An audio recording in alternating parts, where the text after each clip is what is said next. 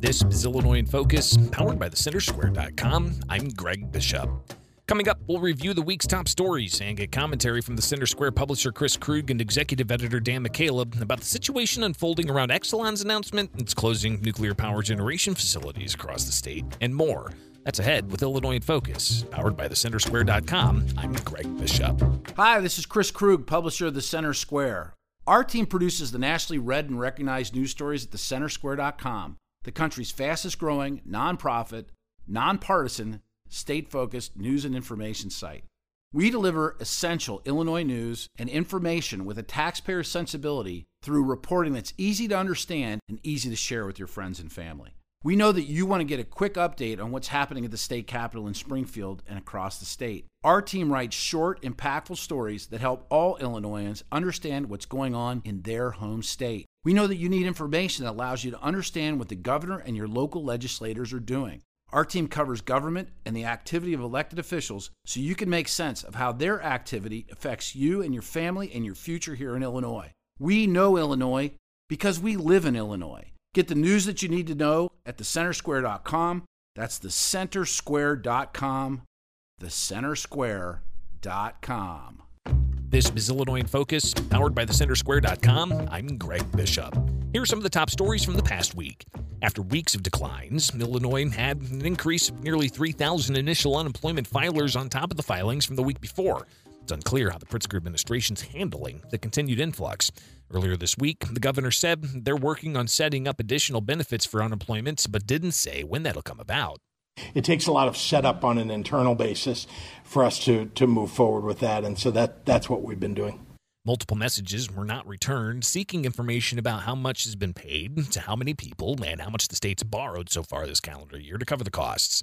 State Representative Stephanie Kifowitz said lawmakers will get answers, just not through a public hearing. I don't think it would be conducive to public hearings when we're having bicameral, bipartisan uh, commi- working groups and, and, commissions meeting at this point in time uh, to try to get to the bottom of the situation.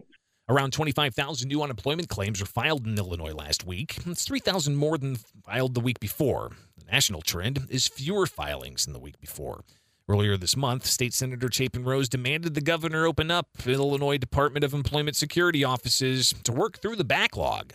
Put the plexiglass screens up, put a tin up, and do it outside. I don't care. Okay? But it's time to help these people. Rose got nine other state senators to sign on to a letter to that effect. Kifowitz opposed the idea. I think that uh, right now, if the job can be done without the offices being opened, I think that that's the best avenue.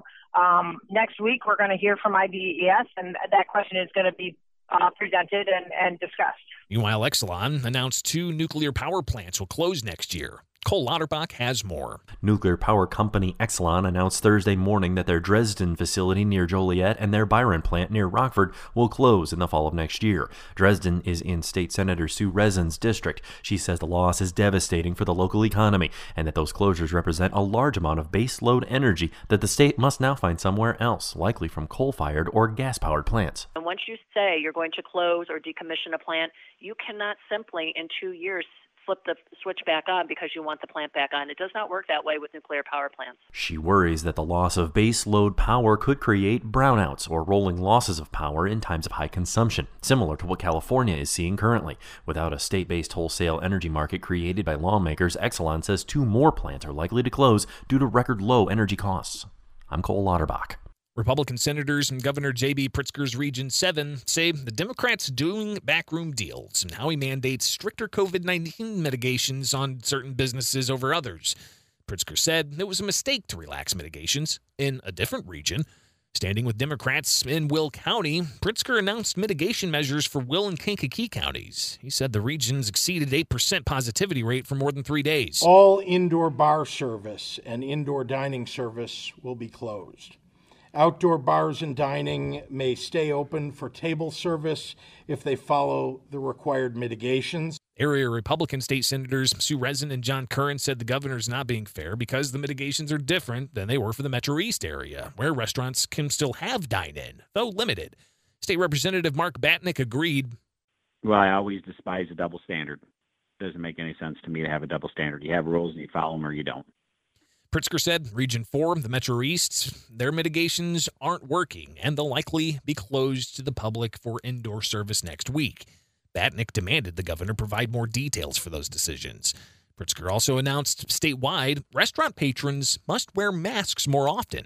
Uh, when interacting with wait staff and other employees. Customers must follow this rule when food and beverages are brought to the table, when orders are placed, and when picking up carry-out orders. Kankakee County Sheriff Mike Downey said his office will only enforce the law if there's a physical altercation. But, you know, if somebody calls and says so and so is not enforcing the mask issue, you know, that's going to be a Kankakee County Health Department issue.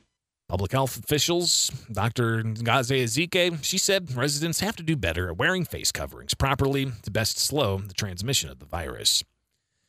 Meanwhile, as a former U.S. attorney reviews what kinds of legal ramifications there are for the lack of oversight of more than a dozen substantiated complaints at long term care facilities in Illinois during the COVID 19 shutdown, some are calling for public hearings.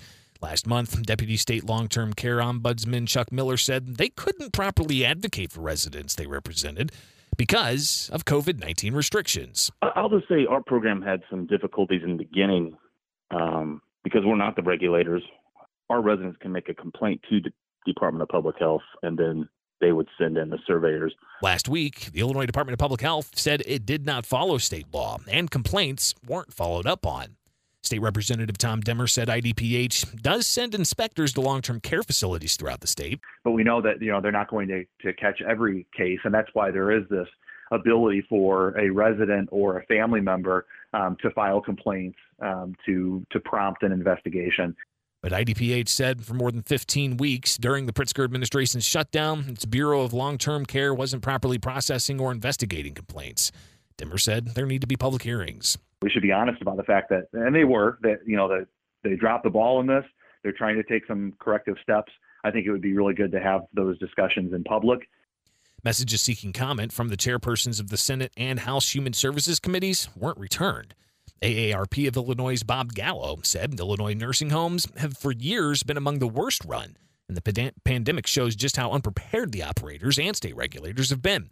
Some of these violations are things like beds that are horribly painful, cause uh, cause sepsis infections and lead to death, or bed bugs that exist in some of these homes and that aren't being eradicated. Republican State Representative Tim Butler, he said it's beyond time for public hearings. We should have had hearings when 25 people at the villas in Sherman passed away because of COVID in a few weeks' time.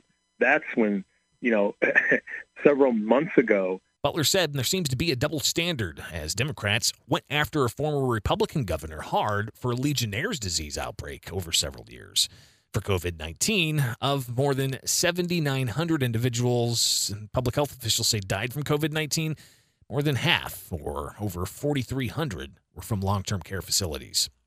In more than five months into the COVID 19 pandemic, with the governor issuing more mandates on businesses, problems with long term care facilities, and unemployment issues, Republicans are looking to hold their own oversight hearings. Criticizing the lack of meetings by the Joint Commission on Ethics and Lobbying Reforms, State Representative Grant Wehrli listed off a slew of other committees and commissions that have met publicly during the pandemic he also said it's important to get to the bottom of the lack of long term care oversight. As, as, much as I want to get back to Springfield and address ethics, I think this is something also that we need to be making sure that we're keeping a watchful eye on to, to ensure that it does not happen again. We do not know what the future holds for COVID in the fall or winter.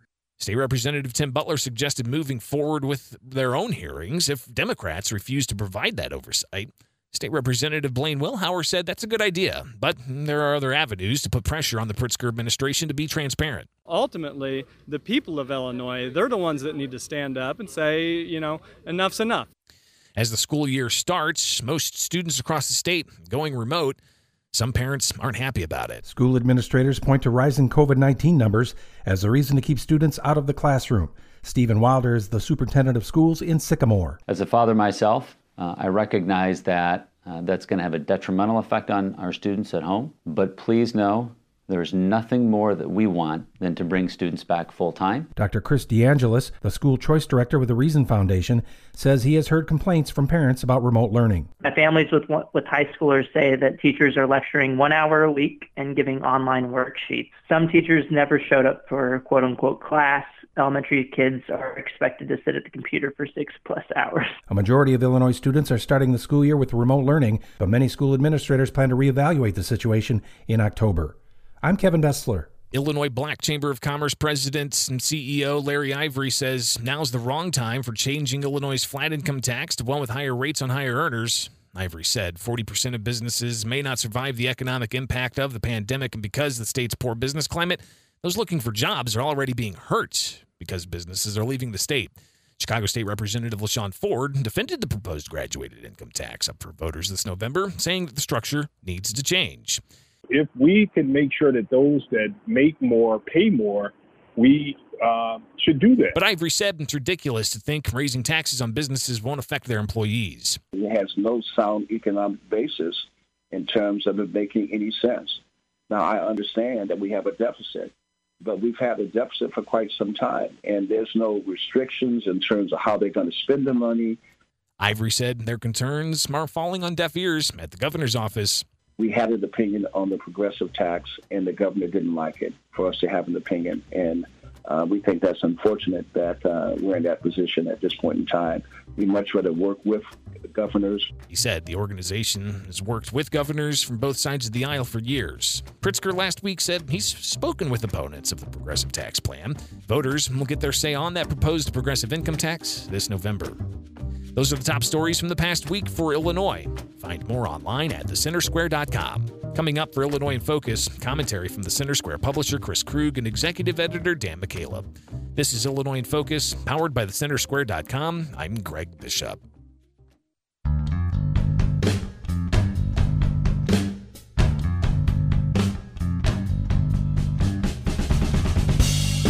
Hello, everyone, and welcome back to the Illinois in Focus Crosstalk segment. I'm Chris Krug, publisher of the Center Square here in Illinois, joined by my friend and colleague Dan McCaleb, executive editor of the Center Square. Danny, how you doing today? I'm doing all right. It's already been a full day, and what it's like 10, 18. Yeah, on and we are taping this on Thursday, August 27th, and uh, lots going on. We have news into the newsroom today that's pretty fascinating. Um, uh, Exelon, you know, part of ComEd, uh, announced uh, very early this morning that it's uh, two of its nuclear power facilities, uh, the one in Dresden and the one in Byron, are both going to be shuttering. Hmm, yeah. that's fascinating, isn't it? Yeah, Exelon owner of ComEd, who's been uh, going to the state legislature for years looking for uh, bailouts uh, on the back of uh, ComEd ratepayers, um, got uh, s- such a bailout in 2016 by hmm maybe employing some of Mike Madigan's closest buddies. Maybe. I mean, uh, maybe. Uh, yeah. We're not sure yet. But announced today, despite the bailout in 2016, after hiring a bunch of Madigan's uh, cohorts, that it's closing its Dresden and Byron facilities, which employ more than 1,500 full time employees and uh, what it says is 2,000 supplemental workers uh, uh, in the state because the plants are not financially viable. How about the tax implications of this for those local communities? I mean, we did a story at the Center Square.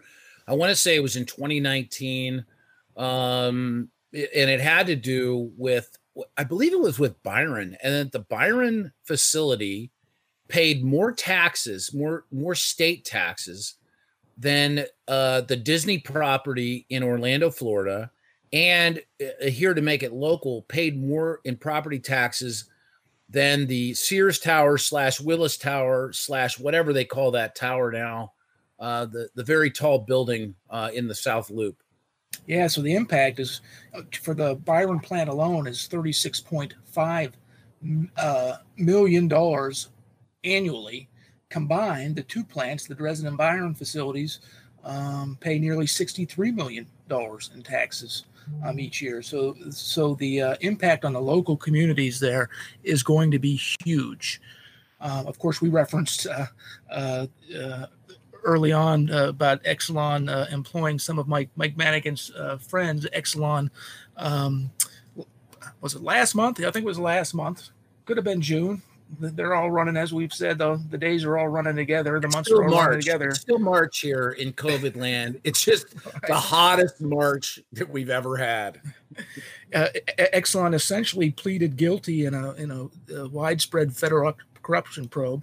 Uh, pleaded guilty um, in a deferred prosecution action um, to uh, pay to play politics. Uh, essentially, they admitted to hiring cronies of House Speaker, longtime House Speaker Michael Madigan, um, it, to get in return uh, favorable legislation, including that 2016 um, bailout. Um, after that uh, was announced, of course, there was uh, further scrutiny on Exelon's dealings with state government.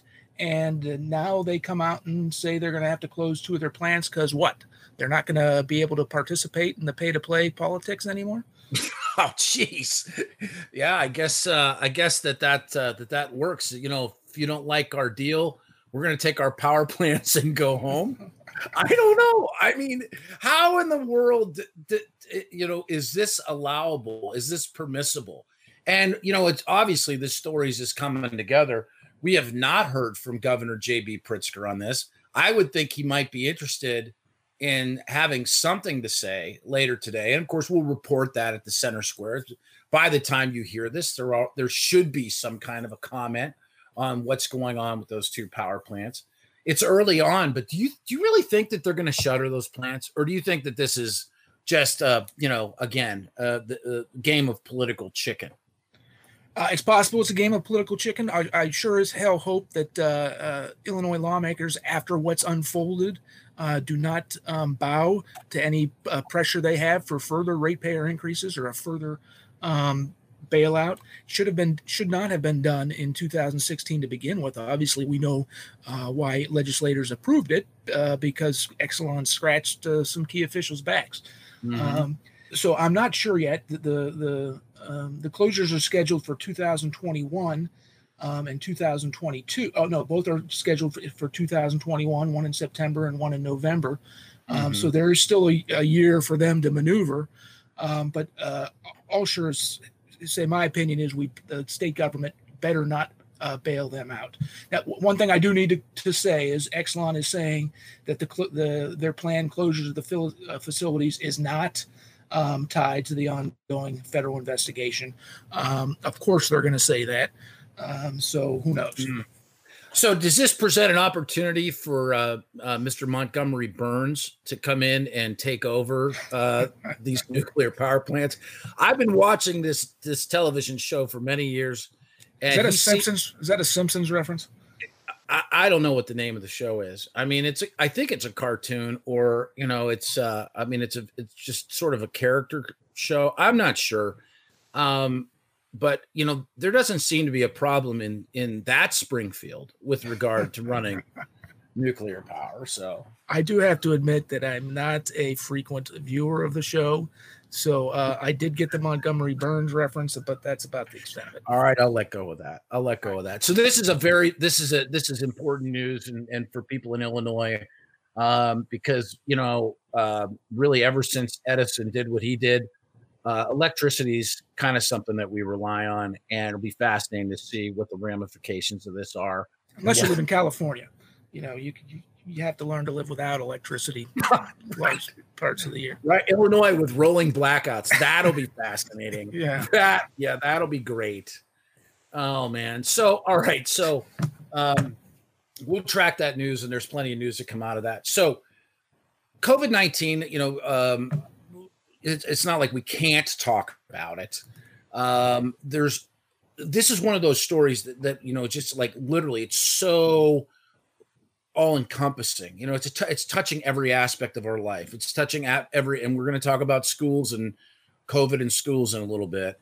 But you know, as it pertains to sort of like government and government decisions over the last, I, I guess it would be really like the last six months have been have been fascinating. The legislature really has not participated at a very high level in the state of Illinois, and every state manages this is managing COVID differently. You know, there are states that have full-time legislatures. They're in and they're they're working on things with regard to, you know, to COVID policies and things like that. And they're, you know, the legislature is is actively engaged in the ultimate decision making.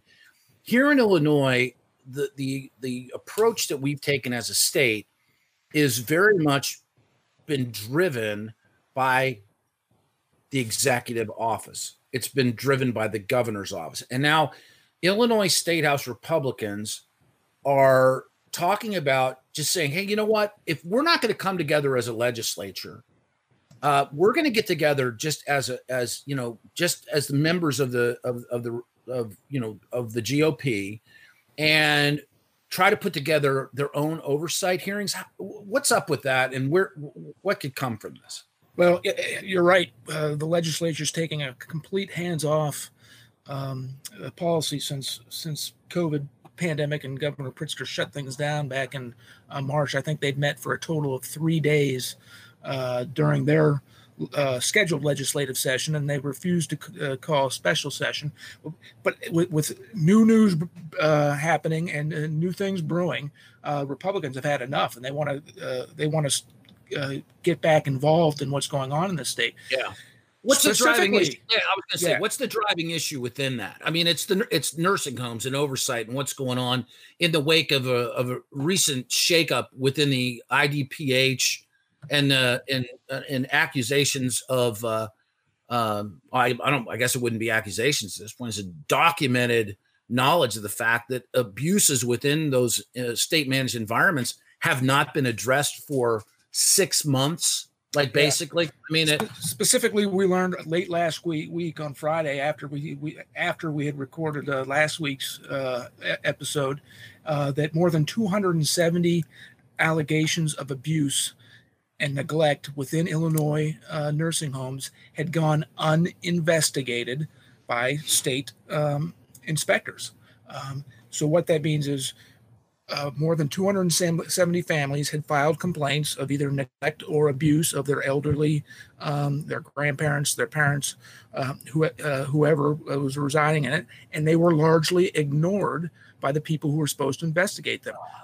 That led to the shakeup a few weeks ago um, that Governor Pritzker refused to say why uh, two high-ranking people in the um, in the department that oversees nursing homes uh, were let go until it was revealed um, last Friday that this this was ongoing. Um, of course, there should be legislative hearings into why this happened and um, and who's who's responsible. Remember um, a few years ago when they, where there was the Legionnaires outbreak yep. at the Veterans Home yep. uh, under uh, Governor Bruce Rauner, Republican Governor Bruce Rauner's administration. Uh, Democratic legislative leaders were up in arms and, and held hearing after hearing after hearing uh, over that. And of course, they should have. What right. happened? What happens in the what happened in the veg, uh, veterans uh, uh affairs? Uh, excuse me, the veterans homes with people dying from Legionnaires should have been looked into. Just like these, what happened here needs to be looked into, but Democrats are refusing right now to call hearings. I mean, playing politics with people's lives, and uh, this is, I mean, this is it's it's an embarrassment. So, you know, it, it, and and this is open and ongoing, but I mean, for literally for months right now, you know.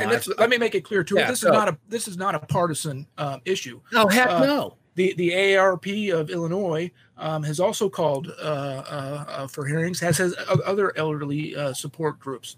Um, it's insane that the that the Democratic leadership uh, in the House and the Senate is not taking this more seriously. Well, it's not a partisan issue, but but it, it's being managed in a partisan way. I mean, right. and that and that's the problem. They're playing politics with this because it's ultimately going to be in in you know an embarrassment for the administration and the their certainly their their management of this. Um, you know, for there to be 270 reports of abuse and there not to be any investigation happening as these things are unfolding um, you know, Governor J.B. Pritzker, as part of you know the platform that he ran on, was that the loss of life as a consequence of the Legionnaires outbreak in Quincy was unacceptable.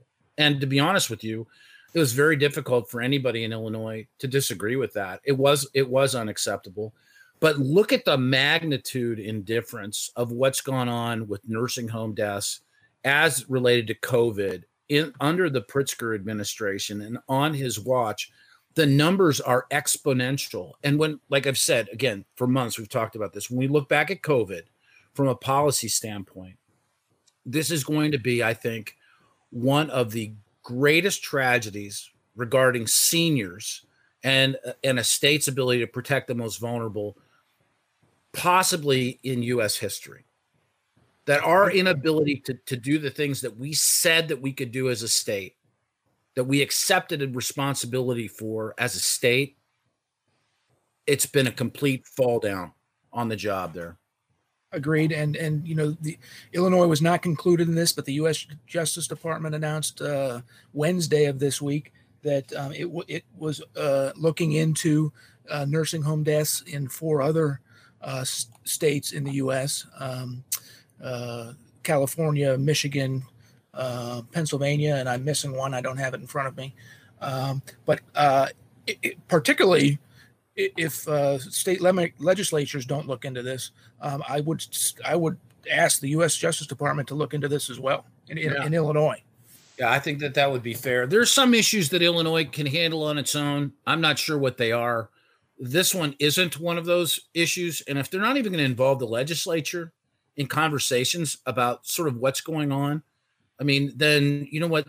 They need to defer to a, higher level of oversight. And and this is where I think you know in the relationship between the states and the federal government, um, where intervention would seem to be appropriate. Well, that's what the checks and balances of you know government are supposed to be out. You, the legislature is supposed to check the executive. The executive is supposed to check the, the legislature.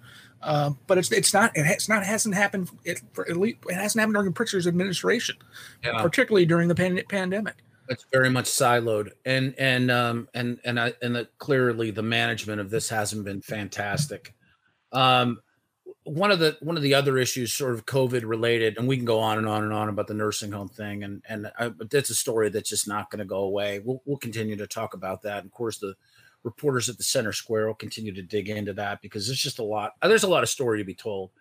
Um, what's the deal with these liability complaints uh, that are being filed across the country um, related to, to COVID? These are largely coming from business organizations that have been dealt with um, you know, or, or been subject to changing rules and regulations with regard to being able to open or having to close or being open to some uh, you know degree of occupancy. What what's the uh, what's the nut of that story? So in essence um, thousands of complaints and at least hundreds of lawsuits have filed uh, been filed against businesses nationwide. Um, uh, from people who say they may have contracted covid-19 while they were working or while they were shopping in, in a store the, the, the lawsuits have been filed against businesses and many states have, have already stepped up um, and filed uh, new legislation um, that that gives businesses certain um, uh, certain protections against uh, uh, such uh, liability issues. Illinois has not yet done that. In Illinois, businesses are being asked to enforce um, the governor's the governor's restrictions, his his uh, his head covering mandate, um, uh, things like that. Um, and it seems like those restrictions change from week to week, from month to month. Businesses are being asked to be the police. Um, they should have liability protections against these lawsuits. Mhm. Now, it doesn't mean it should, doesn't mean it needs to be a blanket liability uh, uh, uh, uh, liability protection. If businesses are blatantly um, not following um, certain guidelines, if you're a, let's just say a bar owner and you're packing people into your bar um, and you're not you're not people aren't wearing masks and then and an outbreak happens then maybe that business should be liable but Yeah. businesses that are following the rules or doing their best to follow the rules should be given protection hmm Yeah, and I think that I think that sounds reasonable. And I- and I mean, of course, you know that uh, you know as as uh, you know consumers, we we can make a decision once we arrive at a business whether or not we want to go in there or not. right we have personal responsibility ourselves Right. um, of course we're a very litigious society illinois um, because of its um, lax regulations when it comes to that, um, is a is one of the most. lit- I think we've been called a legal hellhole every year for the last several years. Yeah. Um, by by groups that that follow this stuff, just because um, it's easy for a plaintiff to to win on a judgment and hear whether they um, they prove their case or not. Um, that's what businesses are worried at. Businesses that are already suffering from these these restrictions and the, the shutdowns in March and April um, and, and May, they're already struggling to keep their doors open, and now they have another thing to worry about in these in these lawsuits, these um, uh, uh, uh, meaningless lawsuits, because uh, Illinois is one of the few states that have not given protections, liability protections to businesses. I think it's a fascinating story and maybe something that uh, that that that you know the people in the general public wouldn't understand with regard to the responsibilities or ultimately the responsibility of a business owner um, and all of the insurances that they have to carry and all of the you know ultimate like sort of um, you know uh, situations that um, that uh, that exist with regard to, to keeping a business open, even in the best of times. You know, someone slips and falls in your store. Um, you know, there's a li- there's a liability issue. Something falls off a shelf. Someone reaches for something and you know whatever trips. I mean, there's all, all sorts of, of of things that are that are wide open, and COVID is just one more significant consideration that a business owner has to manage their way through. It's kind of a it's kind of a I mean it's really it's really disappointing that the that the state of Illinois has not stepped up for in particular small business owners, you know, main street business owners because these aren't people, you know, that that are have like massive stacks of operating capital. I mean, they exist by literally turnstile business. People coming in every day, buying stuff at their stores, leaving, coming back the next time they need it. And you know, you don't know when the stores are open or going to be open. We've gone through that issue. These stores can open, these stores can't open. It's just been a it's been a mess. And, and it goes back to the, uh, the legislature's hands-off approach during the, the pandemic. Uh, it's gotten to the point where business and manufacturing groups uh, know nothing's going to happen uh, here in Illinois, so they're taking it to Congress and asking Congress to to federal to to pass um, federal liability protections for Yep. businesses. Yep. Of course, Congress is so divided. I mean, how likely is it to happen there? Not not very. Um so, you know, um uh, I look forward to seeing what, you know, what more the Center Square produces with regard to that because I mean, I think it's a very significant part of um of of the life that we enjoy here in Illinois, especially in our our small towns and even in the big cities. I mean, you know, there's a, a, a, literally like on every block there are mom and pop stores or you know entrepreneurs that are that are trying to get businesses going you know that are trying to find their way you know to the american dream. And they all deal with some level of regulatory issues and you know simply you know oversight insurance responsibilities and and things such as that. Covid has just cast a, a just a broader shadow over the ability for these people who in the state of illinois employ i believe more than 50% of all working people work for a small business in the state of illinois Correct. I- More, more than fifty percent. Yes. yeah, we've reported that in the past. So this is not inconsequential, um, and it's absolutely something that needs to be addressed. Hey, how about um, you know, for a lot of people here in Illinois, especially you know, up in the little corner of the state where where you and I happened uh, to live, uh, kids went back to school this past week. Um, in other parts of the state, they went back to school last week, but for the most part, uh, I think, with the exception of CPS, which is not re- not returned to school just yet, that the vast majority of the state is back in the classroom. Um, we had a story. Uh, our Kevin Bessler wrote about what the switch to remote learning means for working parents. Oh boy, Well, you're one of those working parents, man. I'm sure. I, I feel up, you. man. Holy I feel you for you. Um, kids, uh, parents with children, working parents with children in ele- elementary school have to be going through hell right now. There's you know, most schools in the state, most schools in our area are doing 100% remote learning for the for the time being. And when I say our area, Chicago and the suburbs, some schools downstate are attempting to do um, hybrid models where they're in school part of the time. Um, doing remote learning part of the time. Many Catholic schools uh, uh, or private schools have gone to full uh, in-person um, Mhm. classroom.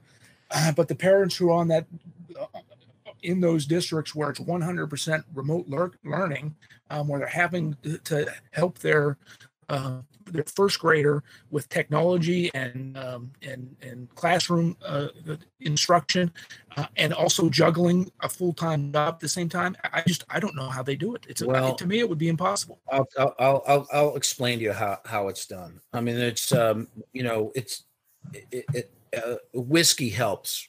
I, I I would say, you know, and, and getting, getting to the, getting to the cabinet, you know, at uh, five instead of 530, I think would be my recommendation on how to, how to manage this the best way. It's, um, you know, I think a lot of it has to do with like the preparedness and the and the way that this all came down. You know, that our district, the district, my elementary district, where my my my two younger kids go to school, um, they both did surveys that really were nothing more than window dressing uh, because the the teachers union ultimately boxed um, boxed the school district into a very specific start plan, which was all remote. And so now, as a consequence of that, that you have, um, you know, kids uh, that are six, seven, eight years old are being taught via Zoom uh, in my district, which is a conferencing tool. It is not a teaching platform. It's it it uh, it is it does not always work. Number one, um, there was a massive outage, I believe, on this on the first or second day of school this week. Um, the other day, uh, forgive me, there was a massive outage, massive outage on the second day of school. The day before, we had horrific thunderstorms and lost power within our within our our, our local uh, municipality. So, you know, it's Thursday as we're putting this together. This is our fourth day. Um, yesterday was a little bit smoother, but to be honest with you, it, it hasn't it hasn't worked out super well. I think the most galling thing, though, you know that that that's occurred, you know, with regard to to this remote learning, this was done in the spirit of like trying to help people in my school district. But our school sent out a flyer, a PDF flyer of a remote learning center where you could take your kids and have them be like proctored or tutored or basically just cared for during the day. It's a thousand dollars a month, Oh my God. which is in the ballpark of what my tax bill is 69 or 72% of which goes to pay for schools. So the school district is saying, you know what, we can't do this safely in our environment. And, you know, this is what we do for a living, right? I mean, we educate kids, we care for kids, you know, we provide safe environments. But these places that are just starting up, they can care for your kids and you can send them there. I had a conversation with a neighbor about that, and he was he he actually he raised the subject. He goes, "What did you think of that?" And I'm like, "It's galling. It's gone. It makes no sense. I don't get it." Of course, you're not going to get any of the, the, the property tax dollars um, back that you're spending on um, uh, schools, regardless of how well you're they're going to educate your kids during this remote learning period. Sp- Uh, spend more, and and and by the way, that environment's safe. I mean, if, if if they didn't feel like that environment's safe, they wouldn't be advocating for it. But we can't make our our environment safe. Right?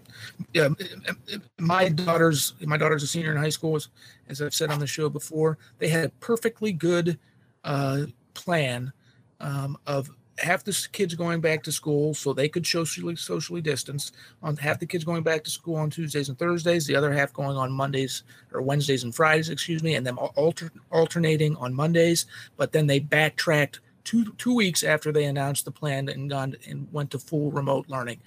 The plan was I felt comfortable with the plan. My daughter felt comfortable with, with the plan. Um, most of my daughter's um, friends felt comfortable with the plan. Yet they decided it wasn't going to be workable. But as, as you said, these learning centers are. It- it- It's just they contradict each other. I don't get it. I don't get it, and it's confusing for parents, you know, especially who are trying to juggle all the different things that they've got going on. And I mean, can you imagine like the average person trying to come up with an extra thousand dollars a month to to you know to ensure that so they could go back to work? Right. Bananas. It's bananas. We got time for one more thing. And I want to bring uh, John Spataro um, in on the call. John Spataro's our, you know, our, our resident uh, sports gaming expert uh, to talk about what's going on with sports gaming in Illinois. There's been a, an interesting development uh, with regard to um, to, to signups and uh, in-person wagering and whatnot. So, John, welcome to the program. Hello, all. Nice to be back, joining you to uh, to talk yet again about this this issue. Um, yeah, Chris, you alluded to a, a change in signups. What's happened in the last oh, I'd say about two or three weeks here was, uh, you know, you've heard me talk about local operators such as uh, Rivers Casino in Des Plaines, um, the Casino Queen Casino in uh, East St. Louis was a, an, another local operator that had opened a sports book, was able to take in-person sports bets when the uh, law went into effect uh, back in January.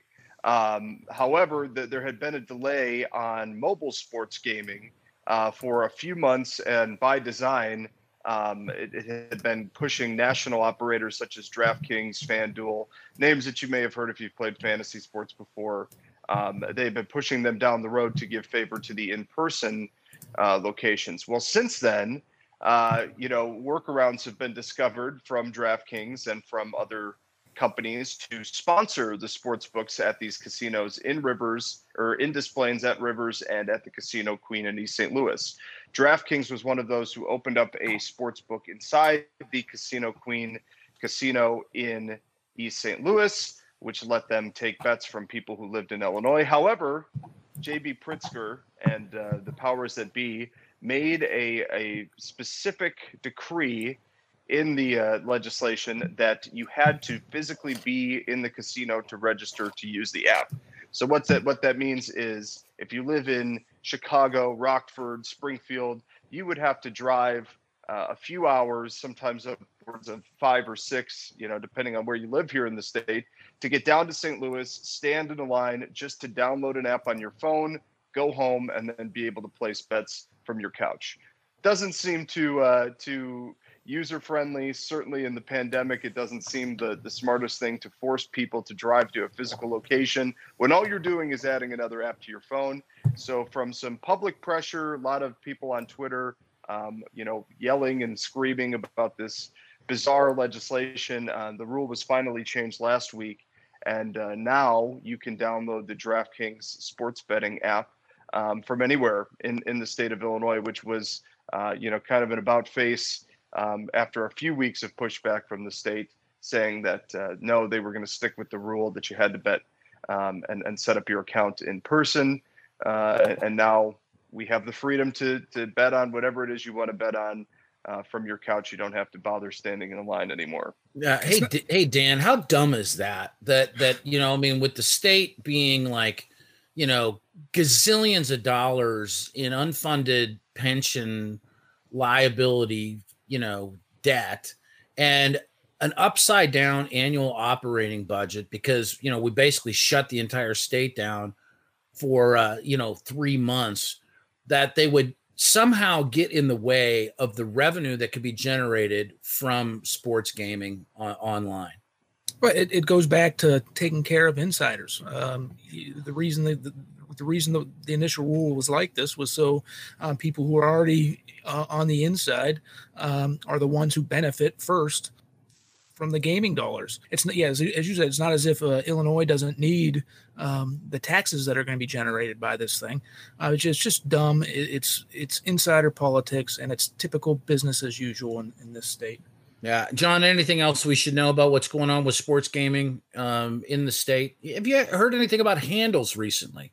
Any any uh, other details or info on what's going on there? Yeah, I, I have not seen too much hard data on on the amount of money coming through the casinos and then ultimately turning into revenue for the state. Uh, however, I, I do think that, like I mentioned, this was supposed to be an 18 month waiting period from right. the beginning of the year, and now it's been moved up once to allow people to uh, start operating in person, like I said, with Rivers and Casino Queen when COVID hit, and now again to let mobile bettors into the state. I think it's going to turn into the wild west of of books here, if you will. I think a lot of people are going to start flooding the state with advertisements and messaging and trying to get people to, to, to sign up, which should have been what is happening from the start. However, it, it's hard to say where this is going to go from here in terms of, uh, um, you know, who's going to get the upper hand or, or are those insiders going to push back because the law was essentially written for them in the first place. And this is kind of losing their advantage in front of them uh, if, if they can't you know, operate for a certain time without the national players. So it's going to be interesting to watch. I know that uh, you know Indiana continues to um, fortify their lead on Illinois because they got this up and running a lot faster yep. than we did, and they have a lot more players in the space there. So we're still behind our neighbor states. Comparable states like New Jersey and, and, and the New York area Right. have already done this and are, are making hundreds of millions of dollars of of revenue off off of these apps and we just you know finally seem like we're getting to the point after all this pressure has been put on these lawmakers and operators but um, we'll see where we go from here but the the, the law has definitely been uh, changed and tweaked and, and opened and closed a, a few times already so there's nothing to say that it won't be happening again here in a few weeks Hey, John, one, one, one last question for you from me. Anyway, um, were you able to put any money down on that White Sox no hitter game over uh, Cruz Pirates? I I certainly did not. I certainly did not. But it was That's actually uh, it was actually uh, uh, an interesting uh, note on both the Cubs and Sox in terms of, of betting. DraftKings, and this shows you how desperate they are to get into this market. DraftKings allowed you when the Cubs and Sox were playing each other to bet on that a Chicago team was going to win a game. So you were certified, guaranteed to win that bet. You could only bet fifty dollars on it, but they're they're getting creative in their promotions. They're they're offering you guaranteed bets uh, to get you into their app, get you into their system, and and ultimately get you playing on their platform. So a lot of people were betting on either the Cubs or Sox to win, both from Chicago, guaranteed winner. They ended up paying out over a million dollars in bets that weekend. The, the Cubs Wow. or Sox and played. So if you're interested at all in dipping your toe in the water of sports gambling and obviously play responsibly, but it's a great time to do it because you can get some sure things that, that you're definitely not going to get uh, once once everything gets rolling and they start actually making some money on us. Hmm. Well, we appreciate you checking in and thanks for the update. It's always good to talk with you, especially about the sports gaming stuff. We know that's right up your alley. John, thanks so much. Yep. For Dan McCaleb, this has been Chris Krug. You've been listening to the Illinois in Focus Crosstalk segment. Commentary powered by the Center Square. Now over to Greg Bishop for a look at what the Center Square, Illinois, will be working on next week. Next week, we'll continue to monitor the state's economic situation as there are continued COVID 19 mitigation efforts imposed on regions by the governor. Plus, we'll get closer to the November election and start unpacking the issues most important to taxpayers and voters as they prepare to head to the ballot box or to send in their mail in ballot. This has been Illinois in Focus. For more Illinois stories and commentary online, visit thecentersquare.com. For the Center Square, Illinois, I'm Greg Bishop.